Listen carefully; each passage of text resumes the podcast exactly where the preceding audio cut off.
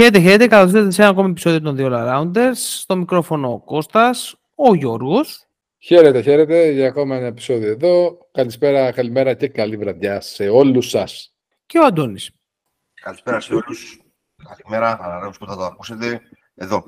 Οι All Rounders ξανά πίσω από τα μικρόφωνα για να τα πούμε και να μας ακούσετε. Έτσι ακριβώς, μετά από το πέρασμα που κάναμε στο NBA, βλέποντας λίγο τι έχει γίνει στα playoff μέχρι στιγμής και στους τελικούς, θα επανέλθουμε λογικά και με ε, νέο επεισόδιο NBA στα, στις επόμενες εβδομάδες σχετικά με τους τελικούς.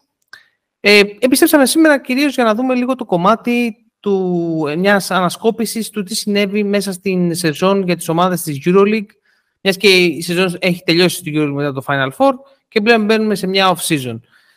Θα αφήσουμε ξεχωριστά το κομμάτι του Ολυμπιακού, για τον οποίο θα πιάσουμε ξεχωριστή κουβέντα τελείως. Ε, και σήμερα θα, μιλήσουμε για το πρώτο, το, σήμερα θα μιλήσουμε για το πρώτο μέρος, το οποίο είναι οι ομάδες από το 18 μέχρι το 9, δηλαδή μέχρι τις ομάδες που ήταν κοντά στο να μπουν στα play-off. Αυτό θα είναι το μενού το σημερινό και θα ξεκινήσω από το 18. Πριν ξεκινήσω από το 18, ο Γιώργος να κάνει το promo time. Promo time λοιπόν. Μας ακολουθείτε σε Facebook, Instagram, Twitter, κάντε subscribe στο YouTube, στο The All Arounders Hub στο Substack, κατεβάστε το Substack Reader App και φυσικά να μας ακούτε σε Google Apple, ε, Google Apple Podcast και Spotify. Θέλουμε το κριτική σας, βάλτε τα αστέρια σας, τα podcast είναι μόνο έτσι στηρίζονται, εμείς αυτό βλέπουμε και οι, πλατφόρμες, οι πλατφόρμες αυτό αναγνωρίζουν. Βάλτε ψηλή κριτική εφόσον σας αρέσουμε, αν δεν σας αρέσουμε, βάλτε χαμηλή κριτική, στείλτε μας τα σχόλιά σας, το feedback σας, τι σας αρέσει, τι δεν σας άρεσε, αλλά βασικότερο απ' όλα, Μπείτε στο Substack, κατεβάστε το Substack Reader App, είναι δωρεάν. Μπείτε στα thread που έχουμε εκεί πέρα και προσπαθούμε να χτίσουμε ένα community που να μιλάμε, να συζητάμε κάποια θεματάκια έτσι με τη εβδομάδα μέσω chat. Είναι πολύ εύκολο. Θα σας περιμένουμε εκεί πέρα και εννοείται διαδώστε το στους φίλους σας όσους ε, πιστεύετε ότι θέλουν να ακούσουν ε, για μπάσκετ. Εμείς αυτό θα κάνουμε και αυτό θα συνεχίσουμε. Μιλάμε για μπάσκετ μέσα στις τέσσερις γραμμές, θα λέγαμε, του παρκέ και δεν βγαίνουμε από αυτές. Φήμες και λοιπά είναι για ονόνη δουλειά. Εμείς εδώ πέρα θα μείνουμε στην ανάλυση μας και θα το δείτε και ετοιμάζουμε και πολύ ωραία ανάλυση για πολλά θεματάκια μέσα στο καλοκαίρι. Δεν θα σας αφήσουμε στην παραλία. Φραπέ, βουτιά και δύο rounders. ήταν ωραίο, συγγνώμη, ήταν πάρα πολύ ωραίο. Ήταν πάρα πολύ ωραίο. Ε, ε, δεν φίλε, τώρα, μου ήρθαν κάποιοι κύριοι που... Πες το. Ήσουν όσο κλεισέ έπρεπε να είσαι και όσο σοβαρός έπρεπε να είσαι γενικότερα. Σωστό. Στο, Άμα είχαμε και εικόνα τώρα θα με βλέπαν ότι είμαι πολύ σοβαρός. Αλλά να πω την αλήθεια ότι ήρθαν κάποιοι κύριοι και πίνουν εσπρέσο. Ο επίσημος ελληνικός καφές είναι ο, το μπρίκι και ο φραπές. Και εγώ το εσπρέσο είμαι. Αλλά ρε φίλε, εσπρέσο δεν είχα στο χωριό μου. Άρα και εσεί το χωριό σας, αν δεν έχετε εσπρέσο, πείτε τη φραπεδιά σας και ακούστε δύο ράντες. Αυτό. Πολιτικό μήνυμα. Ε, και επειδή οι all rounders ε, φημίζονται για το γούστο. το καλό τους εσπρέσο. Για το γούστο και την αισθητική τους. Ε, μην πίνετε λοιπόν φραπέ, γιατί το, ο καφές του συγκεκριμένος είναι σκουπίδι είναι ότι σκουπίδι μαζεύονται τους καφέδες, είναι αυτός. Αν θέλετε να αλλάξει από το εσπρέσο, γιατί ο Γιώργος δεν είχε στο χωριό του εσπρέσο, μπορείτε να πιείτε ελληνικό καφέ ή εκείνο το ξέπλυμα το οποίο το χαρακτηρίζουμε ως γαλλικό καφέ. Ε, το άλλο είναι καταστροφικό για την υγεία, αλλά και η ποιότητα του καφέ είναι τραγική. Να πω κάτι. Λέει, λέει κάτι για έναν άνθρωπο το γεγονός ότι πίνει γαλλικό καφέ; Ναι. Επιμονή μου βάσεως. Λέει πολλά. Είναι ο, εγώ, εγώ... ο, ο, ο γαλλικός καφές ο, μάλλον ο γαλλικός καφές, είναι, σε, είναι ο, ο Μίκη στο μπάσκετ. Δηλαδή, γαλλικός καφές. Ε, Σωστό. Τέλειο. Εντάξει. Τέλειο. Απλά εγώ να πω σε αυτή τη στιγμή θα μας παρεξηγήσουν ότι οι δύο από τους τρεις, δηλαδή και εγώ και ο Αντώνης και ο Κώστας πιστεύω στον πω, είμαστε λάτρε του Εσπρέσο. Δηλαδή είμαστε άρρωστοι ναι. με αυτό. Απλά προσπαθούμε να μετριάσουμε το, την αρρώστια μας. Ε, ο Αντώνης λίγο παραπάνω. Ο Αντώνης μπορεί να είναι λίγο παραπάνω, ναι. όχι πολύ. Λόγω ηλικίας είναι λίγο παραπάνω. Λίγο ηλικίας. Γιατί και εγώ πιστεύω όταν φτάσω στην ηλικία του θα, γίνω, θα είμαι έτσι. Μπορεί και χειρότερος. Δεν ξέρω. Δεν έχουμε μεγάλη διαφορά βέβαια. Ναι. Δεν θέλω να σε φανταστώ έτσι. Anyway, πάμε να δούμε να ξεκινήσουμε. Πρέπει να πιάνουμε το 18 που ήταν η Βιλιαμπάν. Πάμε 18. Oh, αγαπημένη μου ομάδα. Έτσι ακριβώς. Απογοητευτική 20 χρονιά, τελευταία θέση, ο ουραγός της φετινής ε, διοργάνωσης. Δεν είδαμε κάποια προπονητική εξέλιξη. Δεν υπήρχε ξεκάθαρο πλάνο. Στο πρώτο μέρος της σεζόν ε, επικρατούσε μια σύγχυση. Δεν, δεν έπαιζαν καν οι παίχτες που θα θέλαμε ίσως να δούμε, ειδικά οι νέοι παίχτες, κυρίως του ρόστερ περίεργες αποφάσεις. Έλειπε και ο, Λάι, ο Λάιτι με τραυματισμό σε ένα μέρος της σεζόν. Γενικότερα μεγάλο, μεγάλη σύγχυση μέσα στον οργανισμό, ο οποίος είχε χάσει και το προηγούμενο καλοκαίρι τον Νιάμα. Κύριε, θα ρωτήσω αρχικά και θα πάω στον, στον Αντώνη τι κρατάμε από αυτή την φετινή σεζόν; Ε, δεν μπορούμε να κρατήσουμε κάτι ομαδικό σε αυτή τη σεζόν. Είναι ξεκάθαρο, δεν υπήρχε κάποια ομαδική εξέλιξη, το, το οποίο μπορεί να χαρακτηρίσει όλο το franchise και να πάρουμε από εκεί κάποια πληροφορία. Μπορούμε να κρατήσουμε μόνο με μονομένε περιπτώσεις παικτών, όπως ο Τζόνα Μάθιους που ήταν μια ε, καλή παρουσία, ένας guard forward μακρύς. Ο Ιβ όπου πήραμε κάποια, μια μικρή γεύση, ένα τεσσάρι με φοβερή αθλητικότητα. Ο Γιώργο Λεσαρσέ, ο οποίος φαίνεται εξαιρετικό project. Φαίνεται ένας πολύ καλός all-around παίχτης και ο δικός του Φαλ κατέληξε να είναι ο πέμπτος ριμπάντος της Ευρωλίγκα και ήταν και το μοναδικό παιδί από τους ψηλούς που μπορούσε να πούμε ότι κάτι έκανε. Τελευταίοι στην επίθεση η Ασβέλ και γενικά σε όλες τις κατηγορίες είναι πάρα πάρα πολύ πίσω σε μια χρονιά πραγματικά πάρα πάρα πολύ απογοητευτική. Για πες μας, Γιώργο, τώρα, τι νομίζεις ότι πρέπει να γίνει από εδώ και πέρα για την Ασβέλ; Σε κάθε περίπτωση πρέπει να συνεχίσει αυτό το project, τουλάχιστον να φέρει νέους παίχτε, Γάλλους και Αμερικάνους, για να τους εξελίξει και να προσπαθήσει έτσι να ανοίξει λίγο το market pool της για να μπορέσει να έχει και περισσότερα έσοδα και να μπορέσει να φτιάξει ένα κορμό τέλος πάντων που να παίζει ένα σωστό μπάσκετ, να είναι λίγο ανταγωνιστική. Γιατί φέτος το 8-26 εμένα εδώ μου κάθεται λέει μια ψυχή εδώ πέρας. Λέμε, δεν, δεν, δεν γίνεται. 8-26 τώρα καλύτερα πάρει τη wild card και πέτα τη στο τάμεση εκεί πέρα. Ποιος περνάει, δεν ξέρω ποιος Ντούναβι, ποιοι κατά περνάει εκεί πέρα. Δεν είμαι ποτέ καλός στη γεωγραφία. Μέχρι τη Λαμία είχα φτάσει. Οπότε εκεί πέρα να γίνει λίγο δουλίτσα, να φέρουν νέους παίχτες, νέο project, να αλλάξουν επιτέλους προπονητή. Ε; Να το πούμε αυτό. Μα και φέρουν ένα σοβαρό άνθρωπο να κάνει δουλίτσα. Αυτά έχω να πω. Εσείς. Αντωάν, θα προσθέταμε κάτι παραπάνω για την Ασβέλ; Όχι, όχι, νομίζω ότι ε, αυτό είναι το, το, για μένα το πιο ανησυχητικό στην όλη υπόθεση είναι ότι ουσιαστικά στο δεύτερο γύρο δεν κατέβηκε να παίξει. Ε, και αυτό είναι πρόβλημα για τη γενικότερη φιλοσοφία της ομάδας, γιατί είναι πολύ εύκολο να μάθεις να, να χάνεις. Και μετά αυτό για να γυρίσει, για να γίνει reverse, είναι πάρα, πάρα πολύ δύσκολο για να αποκτήσεις μια ξεκάθαρη ανταγωνιστική παρουσία στο παρκέ. Ε, νομίζω ότι αυτή είναι η γενική γραμμή. Ένταξη νέων παιχτών και από εκεί και πέρα ε, μια ομάδα που δεν τα παρατάει. Όπως υπήρχαν ομάδες με κακές χρονιές που τουλάχιστον δεν τα παράτησαν, που θα δούμε παρακάτω. Αυτά. Πάρα πολύ ωραία. Θα πάμε λοιπόν στην επόμενη ομάδα της στην επόμενη θέση της βαθμολογίας που είναι 17η και είναι ο Παναθηναϊκός σε ισοβαθμία με την Άλμπα ε, στο 11-23.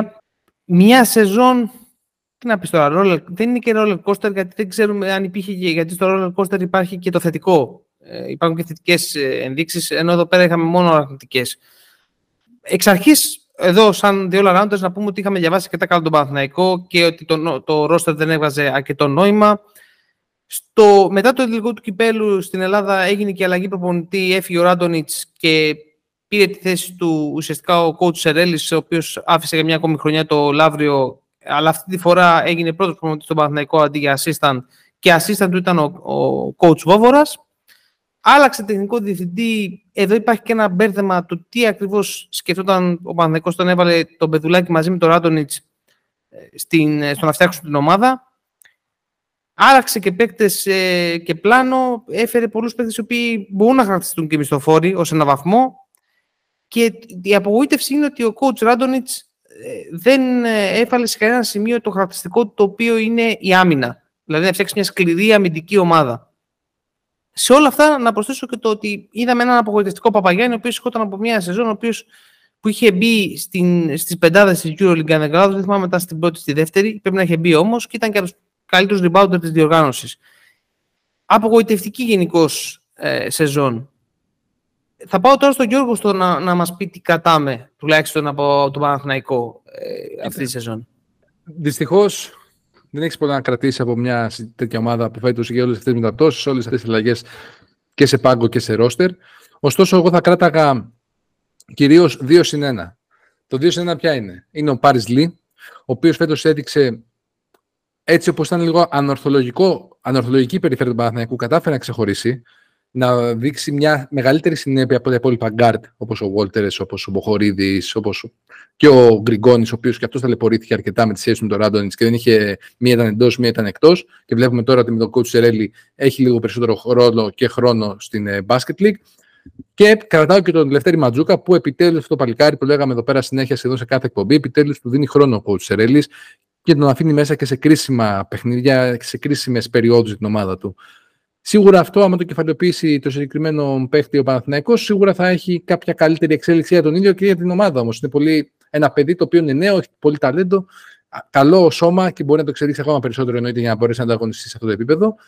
Και το συνένα τέλος πάντων που έχουμε σημειώσει είναι ο Αρτούρας Γκεντάιτης, ο οποίος εν απουσία του Παπαγιάννη, του ποιοτικού Παπαγιάννη, έχει πάρει ρόλο, έχει πάρει περισσότερα λεπτά στο παρκέ, παίζει πιο σωστά και πιο κοντά στις δυνατότητές του και αξιοποιεί ό,τι μπορεί να κάνει βάσει της δικιάς του σωματοδομής, του δικού του ταλέντου. Παίζει δυνατά, τελειώνει τις φάσεις κάτω το καλάθι και είναι και πιο σκληρό στην άμυνα. Σε ένα Παναθηναϊκό όπως ο φετινός, ενώ στην αρχή λέγαμε ότι δεν προσφέρει πολλά πράγματα με τον Παπαγιάννη, εν τέλει επειδή ακριβώς ο Παπαγιάννης δεν προσέφερε φέτος αυτά τα οποία περίμενε και ο κόσμος και το staff του Παναθηναϊκού, έδωσε ε, ο Γκουντάιτη αρκετά περισσότερες λύσεις. Αρκετές περισσότερες λύσεις. Εσύ, Αντώνη, για πες μας, δηλαδή, τι πιστεύεις ότι πρέπει να κάνει ο Παναθηναϊκός στο επόμενο κεφάλαιο, ας πούμε, την επόμενη σεζόν, με, δεδομένα, με τα δεδομένα τα οποία έχουν ακουστεί; Ναι, νομίζω ότι ο Παναθηναϊκός εδώ και κάποια χρόνια, τρία-τέσσερα, ε, δεν έχει ρόστερ με λογική συνοχή ε, που θα ξεκινάνε από την άμυνα και από εκεί πέρα θα μπορούν να βάλουν επιτεύξιμους στόχους με πρώτο την οκτάδα και από εκεί πέρα να δουν παραπάνω. Αυτό που γίνεται συνέχεια που γκρεμίζουμε, χτίζουμε και γκρεμίζουμε δεν μπορεί να οδηγήσει σε έναν κορμό όπου θα αρχίσεις να βάζεις παίχτες και γύρω τους θα μπορείς να χτίσεις ένα ρόστερ.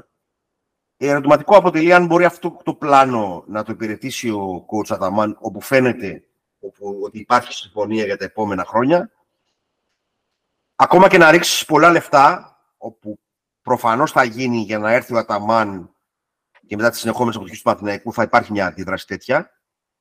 Αν αυτό το πράγμα δεν γίνει με συνοχή και με τη λογική ότι βλέπω, βλέπω μπροστά και όχι μόνο τη σεζόν που τρέχει, τότε πάλι θα γίνει μια τρύπα στο νερό. Αυτό νομίζω ότι πρέπει να κάνει ο Παναθηναϊκός. Ε, ένα ρόστερ που θα βρει τους βασικούς κορμούς όπου θα χτίσει γύρω, με μια ομάδα η οποία θα είναι ανταγωνιστική στο, στην άμυνα και που να αρχίσει να χρησιμοποιεί και τους Έλληνες μικρούς παίχτες που πήρε ε, όλα τα προηγούμενα χρόνια. Αυτά. Κώστα, να προσθέσω ένα σχόλιο που θέλω. Α, συγγνώμη, ναι, να ναι, πω ένα ναι, σχόλιο. ναι, ναι, ναι, ναι, ναι. Δεν πιστεύω, και το λέω από εδώ, θα το πούμε και πιο μετά με σεζόν, ότι με τον Αταμάν μέσα θα δούμε Έλληνες παίχτε. Δεν είναι ένα προπονητή ο οποίος πιστεύει τα νέα παιδιά. Ένα προπονητή ο οποίος ξέρει να διαχειρίζεται το μεγάλο ταλέντο και αυτό θα επιδιώξει να φέρει στο Παναθηναϊκό. Μακάρι εντός εισαγωγικών να του επιβληθεί ότι κοίτα να δεις, σε θέση αυτή, εμείς θέλουμε να στηρίξει τον τάδε παίχτη που λέγεται Ματζούκας ή λέγεται Αβδάλλα. Λέω τώρα εγώ τα παιδιά, τα νέα του Παναθηναϊκού.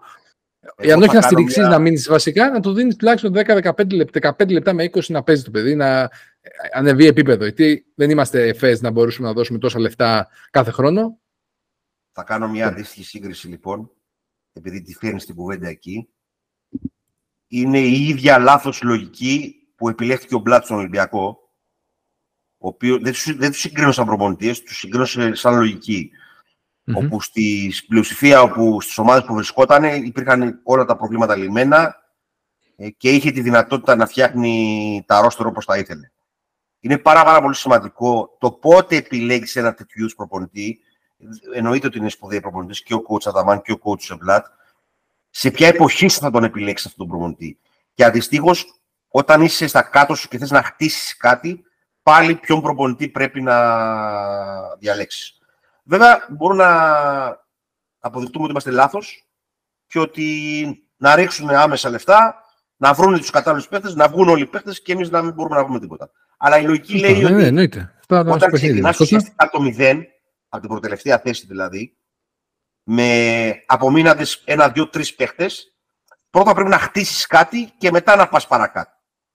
Αυτά από μένα. Κώστα, να συμπληρώσεις κάτι; Εγώ, να είμαι ειλικρινή, μου κάνει με τρομερή αρνητική εντύπωση το γεγονός ότι είναι εν μέσω play-off τουρκικού μπάσκετ και μέσω play-off ε, ελληνικής μπάσκετ league ότι ο Αταμάν έχει ήδη συμφωνήσει με τον Παναθηναϊκό και είναι τόσο publicly αναγνωρίσιμο αυτό.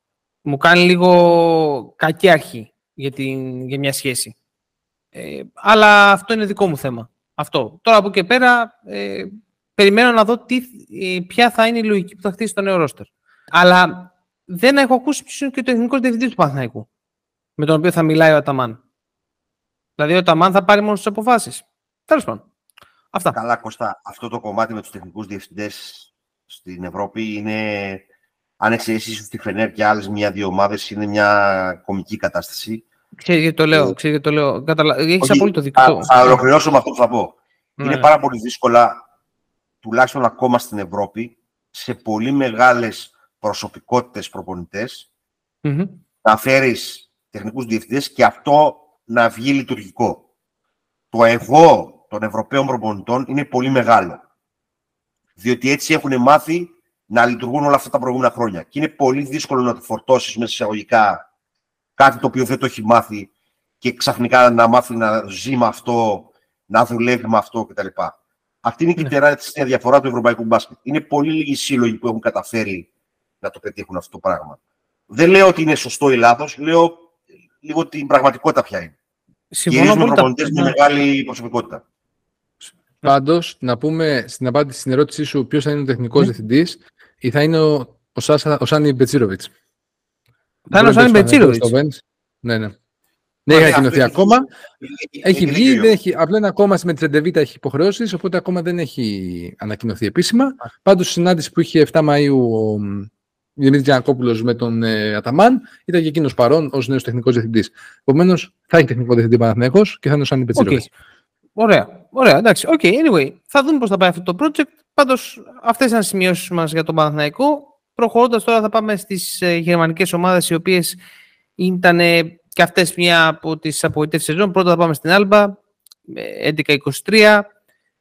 Μια σεζόν που δεν είχε κάποιο στόχο, μια ακόμη βασικά σεζόν που δεν είχε στόχο για την Άλμπα. Είναι ένας κορμός ο οποίος έχει μείνει μαζί εδώ και καιρό και θα περίμενε κανείς ότι κάτι θα, θα έβλεπε κάτι καλύτερο είχε μια καλή αρχή μέσα στη σεζόν. Αν δεν κάνω λάθος, ξεκίνησε με ένα 4-0 ή με ένα 3-1, αν δεν κάνω τρομερό λάθος. Μετά όλο και έπεφτε με ένα μέτριο μισό και ένα πολύ κακό τέλος της σεζόν, όπου ουσιαστικά πήγαινε από ήττα σε ήττα. Με μια έτσι, ε, μια λάμψη ήταν το, η νίκη και η ανατροπή επί της ΕΦΕΣ. Εκεί πέρα που ουσιαστικά την πέταξε και εκτός οχτάδα στην ΕΦΕΣ αυτή, αυτή η ήττα. Θα πω στον Αντώνη και να μας πει αν κατάμε, τι κατάμε από την Άλμπα. Ξέρω ότι έχει μια δυναμία στην Άλμπα, πέρα από σένα Γιώργο, εντάξει. Ναι, έτσι έχει και ο Αντώνης μια παραπάνω δυναμία, οπότε τι θα κατούσαμε. Εγώ θέλω να ακούσω μόνο τον Αντώνη. Γιατί τέτοια δυναμία δεν μπορώ να τη δω παρά έξω. Παρακαλώ, Αντώνη. Πραγματικά καλά κάνετε και δουλεύετε. Δεν μπορώ, δεν ε, κουράζομαι. Με το κομμάτι Άλμπα κουράζομαι πολύ. Θεωρώ ότι όσο μεγαλύτερο είναι το επίπεδο των, ε, των παιχνιδιών που γίνονται, ε, τόσο καλύτερο προϊόν προσφέρεται στην αγορά. Ε, ας ας αυξήσουμε τα play-off ε, και ας μειώσουμε τις, τους αγώνες της regular season, θα έλεγα εγώ. Ε, είναι, ας, ας τις κάνουμε best of seven σειρές, ας κάνουμε δύο σειρές και μετά να, να οδηγούμαστε σε Final Four, παρά όλο αυτό το πράγμα να υπάρχει μια άλμπα και μια ασβέλ μέσα στην Ευρωλίκα. Τέλος πάντων. Ήταν καλός ο Μπλατ, ο Λίδιο, ο Προσίντα και ο Κουμάτζε. Αυτό μπορούμε να κρατήσουμε. Και ότι αυτό που παίζει τέλος πάντων που έχει ξεκινήσει εδώ και κάποια χρόνια η Άλμπα στο μάτι δεν είναι κουραστικό τουλάχιστον επιθετικά. Αυτά δεν μπορώ να κρατήσω κάτι από την Άλμπα. Μπορούμε να προχωρήσουμε ε, στο Γιώργο και τι, τι πρέπει να γίνει από εδώ και πέρα. Ω ειδικός, έτσι να μας μιλήσει ένας ειδικός επιτέλους. Θα το έλεγα στα γερμανικά τώρα, αλλά δεν έχει νόημα γιατί εντάξει, μου έχουν πει ότι δεν καταλαβαίνουν τα ελληνικά από το Βερολίνο, οπότε εντάξει. Το σέβομαι. Λοιπόν, ως οργανισμός πρέπει να κάτσουν στο τραπέζι με τον προπονητή τον οποίο θα έχουν, ο οποίος εντάξει, ό,τι μπορεί κάνει ο συγκεκριμένος, και να βάλουν σε βάσεις και να ορίζουν για το project το οποίο θέλουν να επιτύχουν. Πρέπει η Άλμπα, κατά την άποψή μας, να κοιτάξει μήπως να εξελιχθεί σε μια μπασκόνια, θα λέγαμε. Μια ομάδα η οποία να. Γιατί είναι κοντά σε, σε τρόπους του μπάσκετ, γρήγορες επιθέσεις, πολλές επιθέσεις, πολλές κατοχές, να μπορέσει να χτίσει μια ομάδα με αρκετά επιθετικό ταλέντο, και να μπορέσει να ανταγωνιστεί με ίσους όρους την είσοδο της στην Οχτάδα. Τώρα αυτό δεν ξέρω κατά πόσο είναι εύκολο. Γιατί μιλάμε για μια ομάδα που πρέπει να ανεβάσει το budget της. Πιστεύω θα το κάνει, διότι αναγκαστικά θα πρέπει να ανεβάσει το budget της για να μπορέσει να μείνει ανταγωνιστική κοντά στην Μπάγερν, που αν ισχύουν οι φήμες θα έχει προπονητή τον Πάμπλο Λάσο και θα δώσει μεγάλο budget. Οπότε θα έχει μια προοπτική το να βάλουν περισσότερο budget. Αυτό. Ε, εγώ δεν έχω να προσθέσω κάτι. Αντώνη, εσύ έχεις κάτι να προσθέσεις, δεν νομίζω κιόλας. Ναι. OK. Okay. Πάμε, τότε στην, ε, Πάμε τότε στην, στην Bayern, η οποία ήταν και αυτή το 11-23. Γενικώς μια. Απογοητευτή. Χρονιά... Πιο πολύ με απογοήτευση η Bayern να πω από την ναι, Alba. λίγο, πε, ε, λίγο περίεργη χρονιά γενικώς. Πολύ βασικοί παίκτες τραυματίες, ειδικά ο Λούσιτ που έλειψε σε ένα πολύ μεγάλο μέρος της σεζόν. Υπάρχει, υπήρχε ο περιορισμός του budget.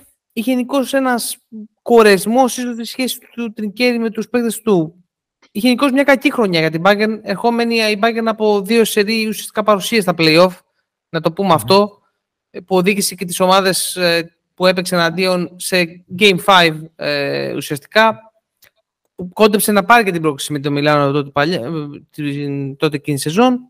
Και γενικά θεωρώ ότι είναι συγκεκριμένα και πάλι έχουν να κάνουν με τους παίχτες και ιδίως αυτά που μπορούμε να κρατήσουμε. Θα δώσω την μπάλα στον Γιώργο να μας πει τι θα κρατούσε από την φετινή μπάγκερ.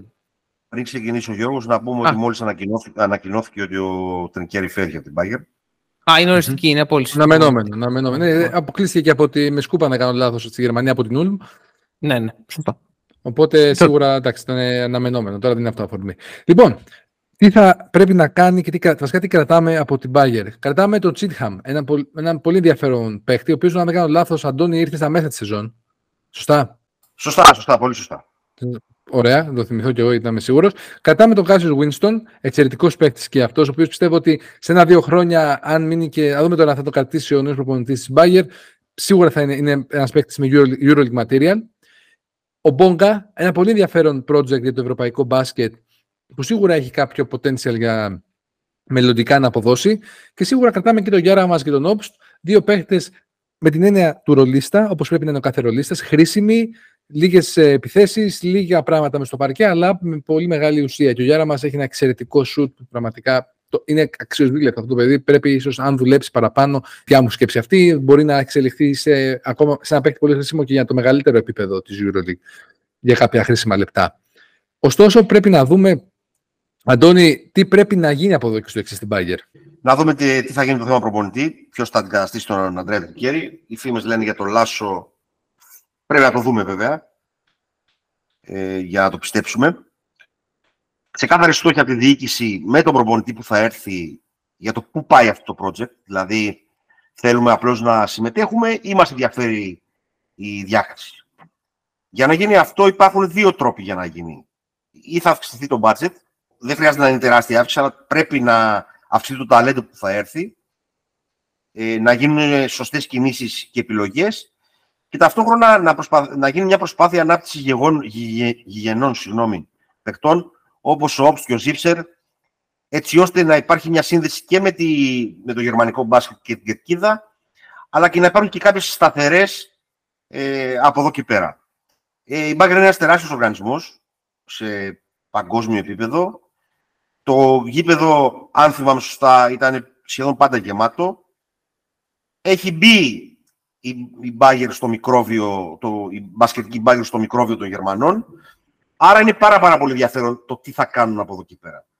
Φέτος το όλο project σαν να μαράζωσε λίγο. Ε, μην ξεχνάμε ότι είναι η ομάδα που έφερε τον Derek Williams στην Ευρώπη. Έκανε κάποιες προσπάθειες τα προηγούμενα χρόνια. Αυτό ανταμείφθηκε, όπως πολύ σωστά είπε ο Γιώργος, ο Κώστας, συγγνώμη, ε, με συμμετοχές ε, στην Οχτάδα. Ε, εκείνο που θέλω να καταλήξω είναι ότι εκείνο που βγάζω στο καπέλο στην ε, Bayern, τουλάχιστον την, έκ, την έκδοση που μας πρόσφερε ο Αντρέας Γκέρι, όπου ξαφνικά κάποιοι θυμήθηκαν να τον λιθοβολήσουν, τέλος πάντων, ας μην το σχολιάσω αυτό, με όποιες δυνάμεις είχε δεν παράταγε τα μάτς. Πάλεψε όλα τα μάτς και έδινε ένα κύριο στη διοργάνωση και δεν ήταν τύπου Άλμπα και Βιλερμάν. Αυτά. Είναι πάρα πολύ σημαντικό είναι πάρα πολύ σημαντικό για να το κλείσω η επιλογή προπονητή και πώς αυτός θα κάνει collaborate με τη διοίκηση. Αυτά. Είναι πάρα πολύ σημαντικό να πούμε επίσης, όσα είπε ο Αντώνης, τα πολύ σωστά, ότι η Bayer είναι ένα project το οποίο επενδύει ακόμα περισσότερο. Αυτή τη στιγμή έχετε πληροφορηθεί, αν δεν κάνω λάθος, και το επιθυμίζω ότι αρχές του επόμενου έτους ή, το πολύ, όχι, το, ή τέλη του υπάρχοντος έτους ή αρχές του επόμενου ανοίγει το καινούριο της γήπεδο χωρητικότητας 12.000 θεατών, το SAP Garden, το οποίο είναι ένα υπερσύγχρονο γήπεδο μπάσκετ και έχουν αποφασίσει από την Bayer να αυξήσουν το budget τους σε αυτό το κομμάτι. Θέλουν να μπουν στην ελίτ της Ευρώπης. Και αυτό μπορεί να το συνδέσουμε σαν ένα puzzle, θα λέγαμε, με τον Παύλο Λάσο ως υποψήφιο προπονητή. Αν έρθει ο Παύλο Λάσο, για μένα είναι μια δήλωση της Bayer ότι κοίτα να δεις, ερχόμαστε για να μπούμε στο δικό σας το group, να γίνουμε κι εμείς μια μεγάλη μπασκετική ομάδα. Επομένως, αναμένουμε πάρα πολύ το δούμε αυτό, γιατί θα είναι ακόμα πιο ενδιαφέρουσα η EuroLeague, γιατί πλέον για τα καλά θα μπει η γερμανική αγορά με έναν τέτοιο προπονητή και με τέτοιες επενδύσεις στο χάρτη του ευρωπαϊκού μπάσκετ. Διότι πλέον δεν θα είναι μόνο τα λεφτά, αλλά θα είναι ένας μεγάλος παίκτης. Θα έρχεται να προπονητή και για τον Παύλο Λάσο στην Πάγερ Μονάχου. Ωραία τα είπατε. Για χαρά δεν έχω να προσθέσω κάτι παραπάνω σε αυτά. Θα προχωρήσω να πάω στην Virtus. Να πάμε, πάμε λίγο Ιταλία τώρα, εδώ στο Μεσόγειο. Πάμε στο, στη Virtus που είχε 14-20 μέση σεζόν. Γενικότερα παρουσία, μια περίεργη παρουσία γιατί υπήρξε μια αστάθεια καθ' όλη τη διάρκεια της σεζόν. Βασικό πρόβλημα το οποίο βλέπαμε σε όλη τη σεζόν ήταν η έλλειψη επιθετικής ροή. Ο Τεοντόσιτς ήταν αυτός που ομόρφαινε κάπως το παιχνίδι της, αλλά το να τον έχεις και μέσα ήταν μειονέκτημα γιατί ήταν liability, δηλαδή αποτελούσε στόχος για την αντίπαλη ε, επίθεση. Η γραμμή ψηλών, ειδικά στο 4 με Μίκι και Σενγκέλια, ήταν λίγο αρνητές της αθλητικότητας και της σκληράδας. Οπότε είχαμε πρόβλημα εδώ πέρα. Γενικά ο coach Σκαριόλο έδειχνε να μην μπορεί να δώσει μια ξεκάθαρη ιδέα και ένα ξεκάθαρο concept στο τι θα κάνει η Βίτους μέσα στη σεζόν. Κάποιες καλές δηλαδή συνδετικά, δηλαδή παρουσίαζε ας πούμε, κάτι να βάλει 95 πόντους μέσα στη Μαδρίτη, κάποιες φορές με το ζώο Ακούμπα για τους 65. Περίεργες καταστάσεις. Λίγο σταθερή αμυντικά με κάποιες συγκεκριμένες αρχές, αλλά πολύ... αυτά είναι τα βασικά πράγματα που είδαμε μέσα στη σεζόν για τη Βίρτους. Τι κατάμε, Αντώνη, από τη Βίρτους φέτος. Λίγα πράγματα. Το Μπαϊόλα, τον Νοτζελέγε και από εκεί πέρα την ε, επιστροφή του Μάνιον στο, σε αγωνιστικό ρυθμό. Νομίζω ότι είναι τα τρία πράγματα που μπορούμε να κρατήσουμε. Το τίμιο Τζαϊτέ ίσως, το γήπεδο που είναι γεμάτο. Πάρα πάρα πολύ σημαντικό αυτό, Για, το, για την Ευρωλίγκα, διότι είναι πολύ άσχημο να γίνουν τα αγώνες σε άδεια γήπεδα. Υπάρχει τεράστια σύνδεση της Virtus με τον μπάσκετ, με την ε, πόλη. Είναι πάρα, πάρα πολύ σημαντικό αυτό. Είναι μια παρουσία που, που πρέπει να είναι στην Ευρωλίγκα, γι' αυτό ακριβώς το λόγο. Υπάρχει μια ιστορία δηλαδή πίσω από την ομάδα, δεν είναι σαν τη Μονακό. Αλλά δεν μπορούμε να κρατήσουμε πολλά σε αυτή τη σεζόν. Μια σεζόν η οποία πολύ σωστά την περιέγραψες, με γερασμένους παίκτες, χωρίς αθλητικότητα, χωρίς ξεκάθαρο πλάνο τελικά από τον coach Καριόλο και με κάποιους τραυματισμούς. Όχι, αυτά νομίζω μπορούμε να κρατήσουμε από την ομάδα της ε, Δεν έχω κάτι άλλο, δεν νομίζω ότι μπορώ... Εγώ από την αρχή που την... Ε, ενώ ξεκίνησα να την βλέπω, να την παρακολουθώ με πολύ μεγάλη όρεξη, κυρίως από την περσινή της ε, πορεία, με απογοήτευση πολύ σύντομα. Πρέπει να βρούμε και μια καλύτερη χρήση για τον Κορδινιέ. Γενικά πολλά πράγματα. Τέλος πάντων, ας μην κουράζω εγώ άλλο. Πάμε στον Γιώργο να δούμε τι πρέπει να γίνει από εδώ και πέρα. Στο σημείο αυτό, πριν πούμε το τι πρέπει να γίνει, θα πούμε εσείς τι πρέπει να κάνετε. Με αφορμή αυτό το πολύ ωραίο, έτσι, ωραίο για την Πολώνια, μπείτε στο Substack μας, διαβάστε το πρώτο άρθρο του Κένταβρου, τον Κίμι Σαμσούγκαρ, για το μεγάλο παίχτη του NBA, τον Μίκαελ Ρέι Ρίτσαρσον, ο οποίος είχε παίξει και στην Πολώνια και είχε έρθει από τα δικά μας μέρη ενώ από την Ευρώπη. Μεγάλος παίκτης του NBA. Μπείτε, διαβάστε, μάθετε. Γκίμι Σαμσούγκαρ ο τίτλος. Και όταν μπείτε στο Substack, κάντε subscribe και κατεβάστε το Substack Reader App για να τα λέμε και από εκεί. Τα υπόλοιπα promo time θα τα πούμε όταν έρθει η ώρα τους. Λοιπόν, τι πρέπει να κάνει τώρα ο οργανισμός που λέγεται Μπολόνια. Καταρχάς, να αποφασίσει τι θα γίνει με τον προπονητή της. Σήμερα, Σάββατο 3 Ιουνίου 2023, μαθαίνουμε από τα μέσα τα ελληνικά ότι ο Σέργιος Καριόλο πηγαίνει για interview με τους Toronto Raptors. Κάτι το οποίο σίγουρα θα δείξει ότι αν θα συνεχίσει εκείνος ή όχι στο πάγκο της Μπολόνια. Επίσης, μαθαίνουμε ότι η Μπολόνια κόβει το budget της, λέει σύμφωνα. Τώρα, αυτό το κόβω budget στο ευρωπαϊκό μπάσκετ σημαίνει ότι κόβω το budget και φέρνει υπερπεχταρά με 4 εκατομμύρια το χρόνο. Οπότε δεν το εμπιστεύομαι. Στην ουσία, όμως, αυτό το οποίο πρέπει να κάνει σε κάθε περίπτωση η Μπολόνια είναι να φτιάξει ένα αγωνιστικό πλάνο το οποίο να την κάνει άκρος ανταγωνιστική. Διότι φέτος η μίξη παλιού και νέου δεν την έφερε τόσο καλά και οι πολλοί τραυματισμοί άρχισαν πάρα πολύ να τη βρουν ρυθμό και να είναι ανταγωνιστική, όπως στο τέλος έκανε τις ζημιέ τη. Βέβαια, δεν πούλησε, θα λέγαμε λαϊκά, το, το μάρι της εύκολα. Αλλά σίγουρα σε κάθε περίπτωση πρέπει να έχει ένα ανταγωνιστικό πλάνο. Για το Μανιόν θέλω να πω κάτι, ένα ευχάριστο γεγονός. Το παιδί θα προσπαθήσει φέτος στο Summer League να επιστρέψει στο NBA. Θα αγωνιστεί με τους Milwaukee Bucks στο ρόστρι τους. Οπότε είναι κάτι το οποίο κρατάω τα highlights της σεζόν, γιατί έχει ταλαιπωρηθεί πάρα πολύ το παιδί αυτό. Αν θα το καταφέρει, κανείς δεν ξέρει. Αλλά σίγουρα δηλώνει ότι ψυχολογικά έχει επιστρέψει και θα το παλέψει. Αυτά για την Virtus. Ναι. Ε, εντάξει, τώρα πρέπει να χτίσει η Virtus εξ αρχής. Δηλαδή, είναι, είναι δύσκολο το task. Θα είναι δύσκολο το task για την επόμενη σεζόν. Θεωρώ ότι το βασικό. Ναι, ε, εκεί που παγιδεύτηκε η Virtus είναι ότι αυτό το roster σε μεγάλο βαθμό κέρδισε το Eurocup και το εμπιστεύτηκαν πάρα πολύ για να πάει και στην EuroLeague την επόμενη σεζόν. Δηλαδή εκεί είναι που παγιδεύτηκε το όλο θέμα. Δεν ξέρω αν, Αντώνη, έχεις κάποια άλλη άποψη σχετικά με αυτό. Κάποιες ομάδες, επειδή ήταν η, η πρώτη του χρονιά ή ξέρω εγώ, επειδή έχουν εμπιστοσύνη σε αυτούς τους παίχτες, κυρίως οι δύο αυτές Ιταλικές ήταν γερασμένες για αυτό το επίπεδο της αθλητικότητας και των απαιτήσεων της Ευρωλίγα, των πολλών αγώνων κτλ. Δηλαδή, έβλεπες ότι έκανε κάποια μάτσο Πελινέλη, τα οποία θύμιζε τον παλιό του εαυτό. Απλώς δεν είναι σε ηλικία να μπορεί να το κάνει αυτό σε πολλά μάτς. Ο Σεγγέλια ήταν χτυπημένος πάρα, πάρα πολλούς τραυματισμούς. Δεν ήταν ποτέ και ο πιο αθλητικός παίκτης του κόσμου. Σε συνδυασμό με τον Μίκη, ο οποίος είναι ο, είπαμε, ο γαλλικός καφές του μπάσκετ. Ε, δεν μπορούσες να κάνεις πολλά πράγματα. Επίσης, ο κότσο Καριόλο, κάποια παιδιά που θα μπορούσες να του δώσουν κάποια πράγματα σε αυτό το κομμάτι δεν τα εμπιστεύτηκε. Όπως ήταν ο Κάιλ Γουίμ, για παράδειγμα, ή όπως ήταν, ξέρω εγώ, ο Ισμαήλ Μπάκο. Προτίμησε να πάει λίγο με την πεπατημένη, όπως πολύ σωστά είπες, και αυτό φάνηκε να μην δουλεύει στο κομμάτι της Ευρωλίγκας που δεν του βγήκε βέβαια και ο Κορντινιέ που θα του δίνει πράγματα. Εκεί η χρονιά του Κορντινιέ και του Λούντμπεργκ αυτών των δύο ήταν. Περίμεναν πολύ περισσότερα πράγματα από αυτούς τους δύο οι, οι παράγοντες της ε, προπονητές και διοίκησης.